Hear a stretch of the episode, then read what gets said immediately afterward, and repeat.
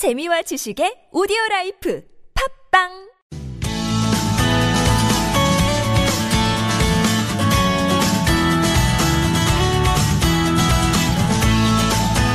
서울 서울 황원찬입니다. 2부 시작됐습니다. 오늘 공동주택 또 집합건물 관련 상담 진행되는 날이죠. 월요일 김태근 변호사와 함께하겠습니다. 어서 오십시오. 네, 안녕하세요. 아, 저 월요일의 남자 네, 들으셨어요. 네. 아, 왜 이렇게 호탕한 웃음소리로 아, 예. 뭔가 좀 남자 라고 하니까 예. 있어 보이네요. 아 그러세요? 예. 네. 아저 가을 남자 음. 느낌이 많이 나세요. 요즘 음. 오시면 이제 건강 걱정도 하시고 이제 이제 어 가을이 되면 네. 모두가 시인이 된다 그러잖아요. 좀 더 감성적이 되신 느낌이에요. 아, 그런가요? 예, 저희가 이제 비방용이라 살짝 음. 살짝 말씀 나눈 거를 네. 얘기 나눈 걸 다 전해드릴 수는 없지만 음. 아, 이거 왠지 좀 요즘 가을이 마음속에 한켠 딱 자리 잡고 계신 듯한 그런 느낌이에요. 그건 잘 모르겠어요. 제가 이게 가을을 타는 그런 게 아니고 예. 그런 사람이 아니라서 그냥 오늘 아침에 그냥 엘리베이터 타고 내려오면서 그 머리에 흰머리를 보면서 어, 제가 3년 전에 교통방송 올 때만 해도 분명히 흰머리가 없었는데 어, 어. 세월의 무상함 이런 걸 느끼시는 거예요? 그러니까요.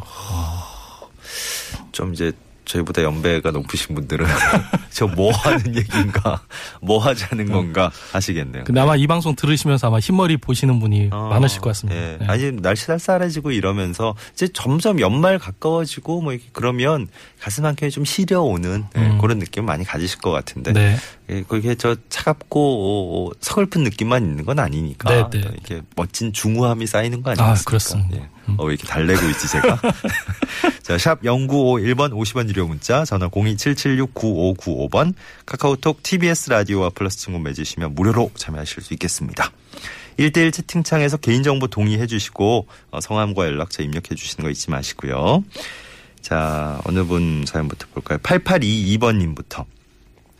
아파트 입주한 지 2년 반 정도 됩니다. 에어컨 설치하려고 보니까 매립형 배관에 질소가 빠져 있어서 관리사무소에 얘기했더니 어 이거는 담당 소관이 아니라고 예, 그쪽에서 보는 게 아니라고 그래서 시공사에 연락해서 질소를 충전할 때 보니까 먼저 시공한 배관은 따로 있고 옆에다 다시 배관을 깐 것 같아요. 배관에서 질소도 새고 시공도 잘 못 해놨고 이런 경우에 어떻게 해야 되는 겁니까? 네. 어, 사실- 이거 예, 좀 음. 전문적인 그렇죠. 이런 부분 저도 참 어렵습니다. 예. 제가 또 이 기계 또는 설비 그쪽에는 약간 기계치라 예, 그- 그래도 조금 음. 다행스러운 건 지난번에 주셨던 문자 그렇죠. 중에 저희가 지금 고른 거니까. 그래서 이게 지난주에 지금 온 지- 문자 조금 질문인데 연구를 하신 거죠. 네. 예. 그래서 일단은 저도 그 네. 저희 아파트 이사할 경우에는 에어컨 전문가에게 뭐 에어컨 질소를 보충해야 한다 이런 얘기만 들었을 뿐 음. 뭐 에어컨 설비에 매립형 배관이 있는지 예. 이런 것까지는 정확히 알지 못합니다. 예.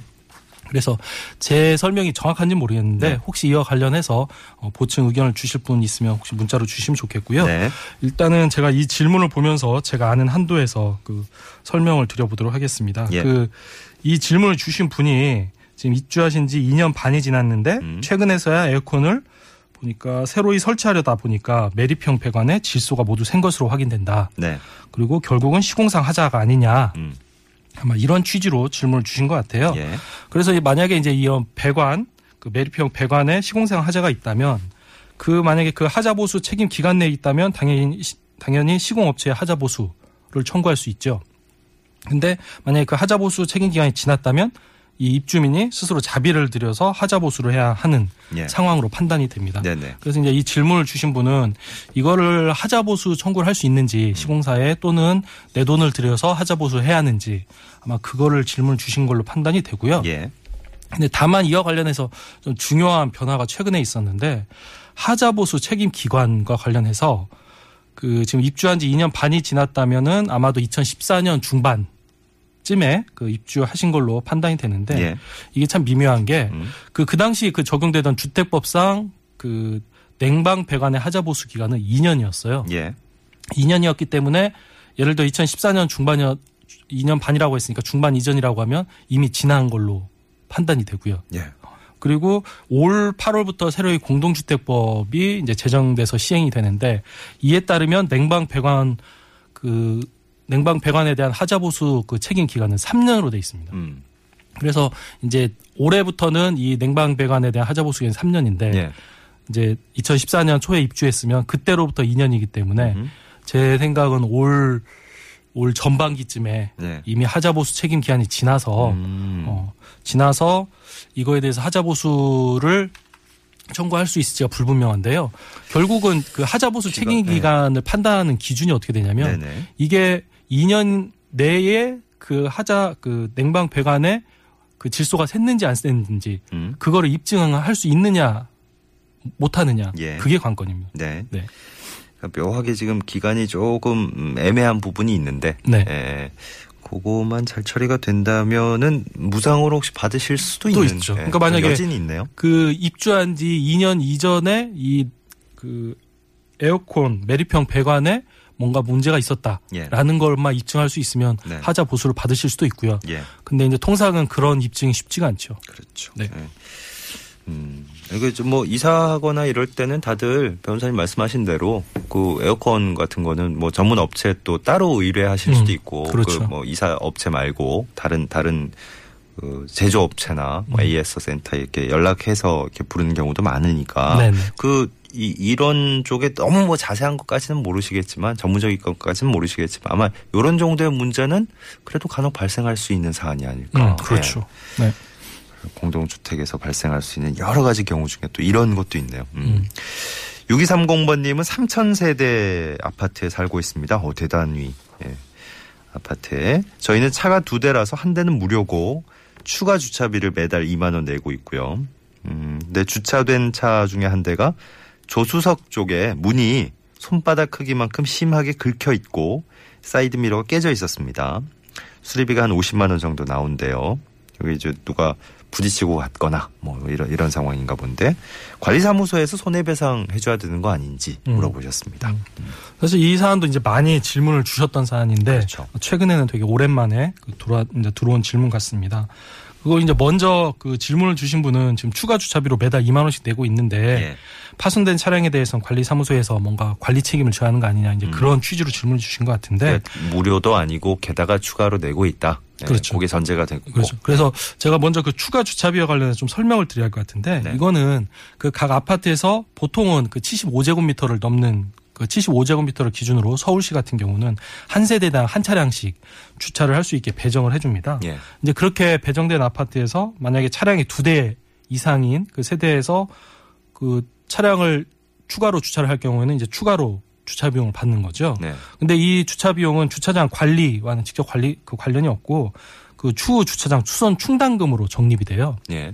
그래서 지금 이 사안에서 만약에 추가 주차비를 2만 원더 더 냈다고 해서 관리사무소에서 뭐 주차장 관리를 더 해주고 그러는 건 아니고요. 그래서 관리사무소에서 손해배상 책임을 져야 한다라는 건 타당하지 않고 그리고 이제 두 번째 만약에 이제 아파트 주차장에서 차량이 파손된 경우에 관리사무소에서 이제 책임을 묻기 위해서는 이제 주택 관리 계약에 이 관리사무소의 주차 관리 계약에 대한 계약 내용이 포함되어 있는지 이제 이런 부분에 따라서 관리사무소의 책임 여부가 달라지게 됩니다. 네. 그래서 예. 지금 이 사안 같은 경우는 지금 정확하게 예. 그 아파트 주차장이 어떻게 관리되고 있는지 예. 그런 부분에 대해서는 정확하게 나와 있지 않은데요.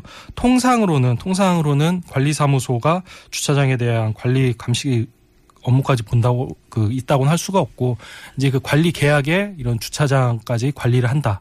또는 또는 이제 경비업체에서 때 때때로 이제 주차장 음, 예. 관리까지 네네. 같이 하는 경우도 있는데 그렇죠. 뭐 그런 계약이 그런 계약이 분명하게 명백하게 규정돼 있는지에 따라서 책임 소재가 달라질 수 있습니다. 예. 네. 한 주차장에서 그러니까 아파트 주차장 같은 경우에 사고가 이게 참뭐 대형 사고가 날 경우는 그리 흔치는 않지만 그렇죠. 조금 자잘하게 뭐 부딪혔다든지 이른바 문콕 사고라든지 뭐 이런 것도 어 간혹 생기는 것 같고 이럴 때 책임 소재가 아니는 게 참 아, 이게 좀 복잡할 때가 많네요. 그죠. 그, 그 가해자를 발견하면 좋은데 보통 이제 가해자를 가해자는 떠나고 난 음. 뒤고 보통 이제 블랙박스를 설치하면 이제 가해자를 찾기도 하는데 예. 블랙박스가 없는 차량들은 가해자를 찾기 어려운 그 지금까지 많죠. 우리가 많이 받아본 이런 비슷한 사연들도 아니 아파트 주차장에 CCTV 다 있고 이런데 왜 그거를 저 주의를 관리 의무를 소홀히 해가지고 여기 사고가 나게 하냐 여기서 책임을 져야 되는 거 아니냐 뭐 음. 그렇죠. 이런 취지의 질문도 꽤 있었잖아요. 그렇죠. 그래서 이와 관련해서 조금 이제 이렇게 생각과 음. 생각과 좀 다를 수도 있다고 생각을 합니다. 그래서 제가 하나 판례를 소개를 해드리고 네. 아, 싶은데 예, 예. 2012년경에 그 대구 지방법원에서 그 선고한 판례인데 네. 이 사안은 뭐냐면 그 아파트 입주민이 그 자동차 보험 계약에 의해서 그 보험회사에 그 수리 보- 그 수리 보상금을 청구를 합니다. 음. 그 다음에 그 아파트 보험 계약에서 먼저 보험금을 지급을 하고 예. 아파트 입주자 대표의 구상권을 행사한 사안인데 네. 여기에서 이제 뭐라고 판단했냐면 아파트에 설치된 주차장은 주차장의 열쇠를 입주자들이 보관을 한다. 음. 그리고 주차장을 출입함에서 아무런 통제가 이루어지지 않는다. 예. 그리고 세 번째로 입주자 대표회의가 관리비를 그 입주자들로부터 지급받는 사정만으로는 입주자들과 사이에 주차장 이용 계약이 체결됐다고 보기 어렵다. 그 책임이 없다로 가는 거군요. 그렇죠. 그래서 이런 이유를 들어서 네. 아파트 입주자 대표회에게는 주차 차량에 보관 또는 감시 의무가 없다. 없다. 라고 해서 구상 책임을 구상 책임을 인정할 수 없다라고 음. 한그 판결이 있는데 예. 그래서 이제 이런 사안의 경우에는 이제 주, 그 주택 관리 계약 또는 경비 계약 아니면 이제 뭐 특정해 가지고 바로 아파트 주- 주차 관리 주차장 관리 계약이 있을 수도 있는데 음. 그런 관리 계약이 있는지 그리고 뭐 CCTV가 설치되어 있는지 예. 그다음에 차량 출입 통제 시설이 설치되어 있는지에 네네. 따라서 관리사무소의 책임이 달라질 수 있습니다. 예. 네. 자, 오늘 공동주택 집합 건물 관련 상담 진행하고 있습니다. 샵 0951번 50원 유료 문자 열려 있고요. 전화 027769595번 전화 어, 이용하실 수 있습니다. 그리고 카카오톡 플러스 친구 TBS 라디오와 친구 맺기 하시면 또 무료로 참여하실 수 있고요. 6690번님 사연 보겠습니다. 아파트 직원입니다. 장기 수선 충당금 인상하려면 어떤 절차, 어떤 요건을 갖춰야 되는지 궁금하고요. 법적으로 입주자 대표 회의 결의만으로 되는 건지 아니면 뭐 입주자의 과반수 동의가 꼭 필요한 건지 이런 질문입니다. 음. 이 장기 수선 충당금이라는 거는 이제 장기 수선 계획에 따라서 적립한 금액을 이제 장기 수선 충당금이라 하고 그 장기 수선 충당금을 가지고 장기 수- 수선 계획에 따라서 이제 아파트 건물을 장기적으로 수선 유지 관리하는 데 사용되는 금액인데요. 예. 이 장기 수선 충당금을 얼마나 적립하는지에 따라서는 각 아파트 그 관리 규약에 나와 있습니다. 네. 그래서 아파트 관리 규약을 보시고 만약에 아파트 관리 규약에 정한 적립 비율 이하로 현재 그 장기수선 충당금을 그 적립하고 있다면 당연히 관리 규약에 정한 그 비율만큼은 올려서 당연히 그 새로 그 적립할 수 있고요. 예. 근데 만약에 현재 지금 아파트에서 그 장- 관리 규약에 정한 비율대로 걷고 있다. 근데 이 비율을 올려서 장기수선 충당금을 더 적립해야 할 필요가 있다. 예. 이런 경우에는 관리 규약을 변경을 해야 합니다. 근데 관리 규약을 변경을 하기 위해서는 아파트 주민 과반수의 또 동의가 필요해요. 음. 그래서 지금 현재 적립하고 있는 장기수선 충당금의 적립 비율이 현재 관리 규약에 따른 것인지 아니면 관리 규약보다 더 적게 걷고 있는지에 따라서 그 관리 규약에 뭐 만약에 관리 규약 이상 더 거대한 상황이 필요하다면 예. 그 관리 규약을 개정할 필요가 있고요. 만약에 이제 관리 규약 내에서 인상을 하는 수준이라면 아파트 입주자 대표회의 의결을 통해서 어, 해결하시면 될 것으로 판단이 됩니다. 예. 네. 음, 5528번님이 아까 그 에어컨 관련된 질문 음. 그 저희가 저 답변 하는 걸 들으시고 매립형의 문제는 둘 중에 하나인 것 같아요. 어, 설비 문제거나 용접 불량이거나 음. 네, 이럴 때 이제 질수압을 걸어봐서 확인해 봐야 된다고. 그럼 답 나온다고. 음. 이것도 이제 에, 전문적인 용어가 나오기 시작하면서 저희가 어, 쉽게 알아듣기는 힘듭니다만 예. 어쨌든 이제 저 설비상의 문제였으니까 저희가 이제 시공상의 하자로 볼 수 있는지 어떤지 중점을 두고 짚어드렸습니다. 네. 4198번님 장애인 판정받은 사람입니다. 휠체어를 타고 이동을 해야 되는데요. 저희 아파트엔 경사로가 없어요. 그러니까 집 밖을 나가려면 늘 누군가의 도움이 필요한 상황입니다. 아파트에 경사로 설치 규정이 따로 없는 겁니까 원래? 만약에 이 경사로를 만들려고 하면 어떤 절차가 필요합니까? 음. 이렇게 질문하셨네요. 그 이사는 사실 제 상식으로는 잘 이해가 가지 않는 그 질문인 요즘은 질문인데요. 의무적으로 다 어. 만들어야 되죠. 그 네. 아파트 건설 기준엔 통상 이 장애인 그 경사로 그러니까 네. 또 장애인 주차장 예. 이런 걸 의무적으로 그 시설을 하도록 돼 있습니다. 예. 그래서 이게 지금 아파트에서 장애인 경사로가 없다라는 건 잘 이해가 되지는 않습니다. 이러면 이제 거의 규정 위반 같은 느낌인데. 그렇죠. 네. 그래서 이 부분에 대해서는 지금 그 지금 살고 계신 아파트에 관할 행정관청에 한번 문의를 해보시면 예. 좋을 것 같아요. 왜 우리 아파트에 그 장애인 경사로가 없냐 네. 한번 문의를 해보시고 예. 만약에 이게 뭐 그 관할 행정청에서도 답변을 하는데 뭐 불법이다라고 그러면 당연히 하자보수를 청구할 수 있죠. 예. 이거는 애초에 입주 때부터 없었다는 걸 입증을 할 수가 있기 때문에 네. 이건 당연히 하자 보수를 할 수가 있고요. 근데 이제 다만 그 관할 관청에서 뭐 어떤 사유로 인해서 장애인 경사로가 없는 게 적법할 수 있다. 이런 의견이 나올 수 있어요. 예전에 그 주택 공고를 늘린다고 하면서 그 지난 정부에서 그 규제 완화를 하면서 도시형 생활 주택이라는 걸 만들었는데 아. 급증했죠. 그렇죠. 네네. 근데 이것도 이제 그 모양새에 따라서는 아파트처럼 보여서 보통 이제 뭐 타운하우스로도 많이 불리는데 아, 이런 데서 장애인 아, 그렇죠. 경사료를 생략한 어. 경우가 있었습니다. 네네. 있었는데 그 보니까 뭐 요즘 이제 아파트라고 얘기를 하셨으니까 그럴 리는 없겠지만 뭐 네. 큰 다세대 주택이나 빌라나 그렇죠. 이런 데 그렇죠. 보면 없는 경우도 꽤 있으니까 그렇죠. 예. 음. 근데 원래 원칙적으로는 그 뭐 다세대 주택의 빌라도 다 하게 돼 있어요. 해야 되죠. 어. 예. 근데 예외적으로 이제 규제 완화의 규정을 받아서 그렇게 장애인 경사로가 없을 수도 있는 것 같은데 네. 아무튼 이 부분에 대해서는 관할 행정청에 한번 문의를 해보시면 좋겠고요. 네. 만약에 관할 행정청에 문의를 했는데 관련 법규에 따라서 그게 적법하다라고 음. 한다면 한- 했는데 이제 이 부분과 관련해서 지금 장애인 경사로를 하시고. 만들 필요가 있다. 네. 그렇게 하시면 이제 그 절차는 어떻게 되냐면 장기 수선 계획에 반영을 해야 합니다. 이 장애인 경사로 만드는 예, 거를 예. 왜냐하면 건물 자체를 바꾸는 거기 때문에 네. 장기 수선 계획에 반영을 해야 하는데 장기 수선 계획에 반영을 하기 위해서는 입주인 또 과반수의 동의가 필요해요. 아까 그 사연하고 똑같네요. 전, 그- 전 사연하고. 그렇죠. 네. 그래서 이 과반수의 동의를 받아서 장기 수선 계획하에 포함을 시키고 음. 그에 따른 또 단기 수선 충당금을 적립해서 아, 공사를 하셔야 합니다. 요건 이제 아파트 전체 뭐 구조나 이런 걸 바꾸는 사업이기 때문에 그렇죠. 사안이기 때문에 네. 음. 지금 시간이 8729번님 사연 하나 네, 네. 마지막으로 할까요? 11년 된 아파트에 전세로 살고 있습니다. 정자 그러니까 쉼터가 있는데 이걸 교체한다 그리고 네. CCTV를 설치한다 이런 이유로 관리비에 매월 수선 유지비가 청구가 되는데요. 이게 장기 수선 충당금보다 더 많은 금액입니다. 계속 음. 이제 청구가 되고 있어요. 큰 금액의 이렇게 큰 금액의 수선일 때는 장기 수선 충당금으로 청구돼서 소유주가 부담해야 되는 부분이 아닙니까? 음. 어, 요것도 아까 어 요 얘기가 좀 이어지는데요, 오늘. 어, 이어지죠. 그리고 지난 8월 달에 네. 경기도에서 아파트 실태 조사를 했는데 네. 이런 문제가 있었어요. 그러니까 소유자가 부담해야 할 장기수선 충당금으로 해결할 안 하고, 공사를 어. 그냥 관리비에 부과하는 그러니까. 이런 사례가 발견됐는데 그와 유사한 사안인데 이 쉼터 교체, CCTV 설치 이런 거는 앞서 뭐 경사로 만드는 그렇죠. 거랑 그런 거 비교해 봐도 그렇죠. 이건 장기 수선 충당금으로 해야 되는 게 맞는 그렇죠. 거죠? 결론부터 말씀을 드리면 맞습니다. 맞는 거죠? 예, 어. 맞고요.